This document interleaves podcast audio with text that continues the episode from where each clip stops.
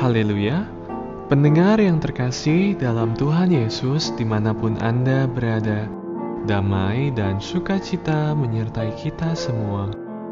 Renungan Saw bagi jiwa yang disajikan Gereja Yesus Sejati berjudul Busur Tipu Hosea 7 ayat 16 Mereka berbalik kepada Baal Mereka adalah seperti busur tipu Pemuka-pemuka mereka akan tewas oleh pedang karena ucapan mereka yang kasar. Inilah yang akan menjadi olok-olok kepada mereka di tanah Mesir. Di zaman dahulu, sebelum senjata api ditemukan, busur dan panah merupakan senjata utama dalam peperangan. Pemanah dapat menembakkan panah dari tempat tersembunyi atau dari tempat jauh untuk melawan musuh. Jadi, bila tentara suatu negara dapat melatih pemanah-pemanah yang ulung, tentu negara itu akan berkesempatan besar memenangkan pertempuran.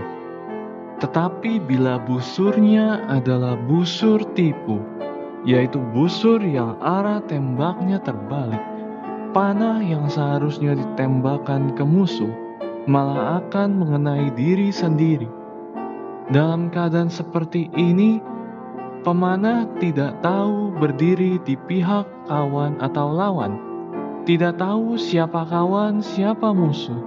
Tembakannya terbalik. Tentu keadaan ini sangat kacau dan menyedihkan. Tragisnya, bangsa Israel yang memberontak meninggalkan Allah adalah seperti busur tipu mereka sebetulnya tahu Allah adalah Tuhan mereka, tetapi bukannya bersandar kepada Allah dalam melawan musuh. Mereka malah mencari selamat dan perlindungan dengan menyembah berhala dan berpaling kepada bangsa asing yang kuat dan yang adalah musuh Allah. Akibatnya, Allah murka terhadap mereka dan membiarkan mereka dijajah dan dibinasakan oleh bangsa-bangsa lain itu. Hai anak Allah, hari ini kita harus memeriksa iman kepercayaan kita.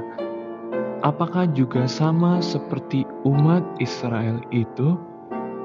Apakah mata rohani kita sudah kabur, tidak lagi dapat mengenali siapa kawan, siapa lawan? seperti busur tipu.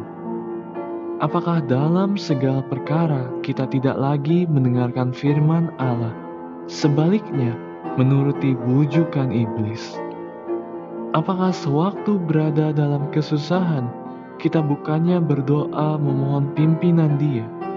Sebaliknya, kita mencari dan meminta nasihat kepada ahli-ahli dunia dalam bekerja sama dengan saudara seiman di dalam gereja, apakah kita membiarkan benci dan dengki mengacaukan kesatuan hati sehingga menganggapnya sebagai musuh dan mencari kesempatan untuk menembak dia?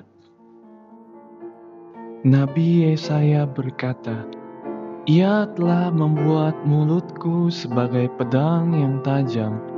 dan membuat aku berlindung dalam naungan tangannya. Ia telah membuat aku menjadi anak panah yang runcing dan menyembunyikan aku dalam tabung panahnya. Yesaya 49 ayat 2 Jika Allah memberi kita talenta sehingga menjadi pedang yang tajam dan panah yang runcing, maka kita harus berlindung dalam naungan tangannya dan sembunyi dalam tabung panahnya, agar setiap saat Allah bebas memakai kita sebagai pedang dan panahnya.